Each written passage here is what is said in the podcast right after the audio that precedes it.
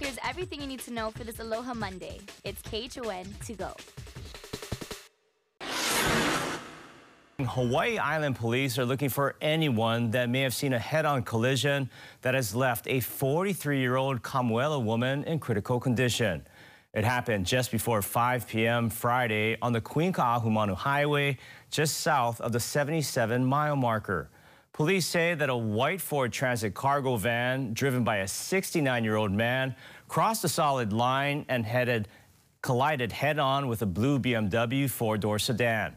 The 43-year-old female passenger in the BMW has been identified as Elizabeth Ann Turlip, and she was flown to the Queens Medical Center in critical condition. Both drivers are in stable condition. Police believe a medical condition is possible factor in the crash.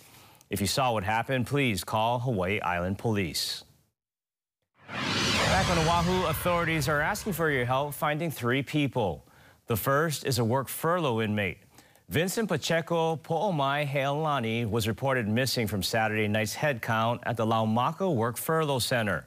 Authorities say that he was not authorized to leave. The 27-year-old is 5 foot 8, 152 pounds with brown hair and brown eyes. If you see him, call 911. Honolulu police are also looking for this man. Turban Lampenig is wanted on a $20,000 warrant in connection with an excavator that was stolen in Kapolei. Police say that Lampenig was caught in a truck that was towing the excavator to the windward side. The 45-year-old has 19 prior convictions and is known to frequent the Waianae area. If you know where Lampenig is, call Crime Stoppers at 955-8300.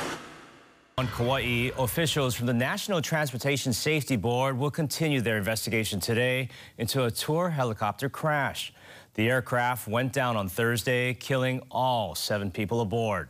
Two of the victims have been identified as Amy Gannon of Wisconsin and her 13-year-old daughter, Jocelyn.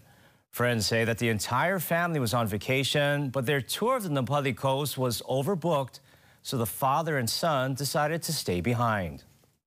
So Amy was always super bubbly. Um, she just brought this beautiful, positive energy to every room that she walked into. It still feels surreal. We're still like waiting for the phone call of this is just a joke. Uh, so it hasn't totally hit us yet.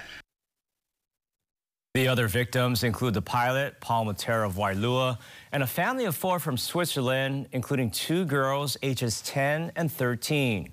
Their identities have not yet been made public. All right, surf's up, but it's a no-go for the Eddie this week. The official red light was given yesterday for the Eddie Aikau Big Wave Invitational. Organizers issued a yellow alert on Friday and were in a holding pattern, but they say that while large surf is rolling in, they're not confident that there will be eight hours worth of 20 to 25 foot waves to hold the contest. Everybody's welcome to come out to the North Shore if they want to see the big waves because it's going to be big, it's going to be beautiful. We're probably going to have some great waves at Waimea and then Pipeline. But unfortunately, the tens of thousands of people that were going to come out for the event, um, they can go to work.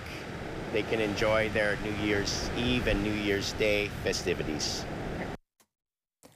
As McNamara said, the waves are big and a high surf warning is in effect through Wednesday.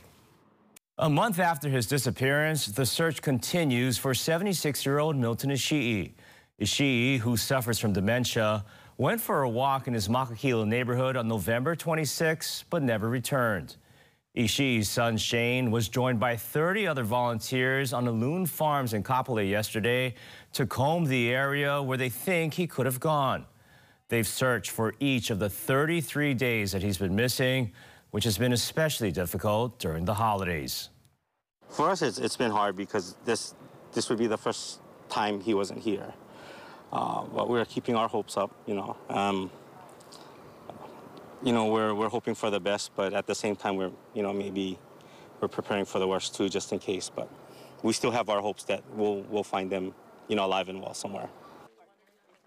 Milton Ishii is 5 foot 4, 145 pounds, with white hair and brown eyes. If you see him, call police.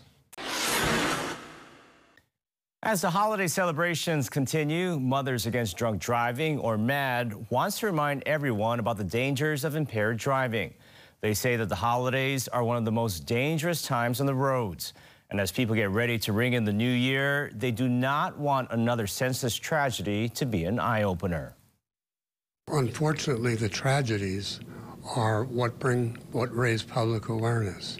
And it's a terrible thing to say that because of the tragedies that have occurred this year, not just on Oahu, but in all the in, in the whole state basically, because of that, awareness is probably at an all-time high. But this has happened before, and it doesn't seem to make a difference in the long term. MAD says that you should always have a plan before you go out, either with a designated driver or a ride service like a taxi, Uber, or Lyft. And just a reminder for drivers, the state is shutting down the Pali Highway in both directions on New Year's Day. This is so that crews can remove two trees that became loose during the recent rainy weather. Now, the Pali will be closed between Waokanaka Street and Kamehameha Highway from 10.30 in the morning until 2.30 in the afternoon on Wednesday, New Year's Day.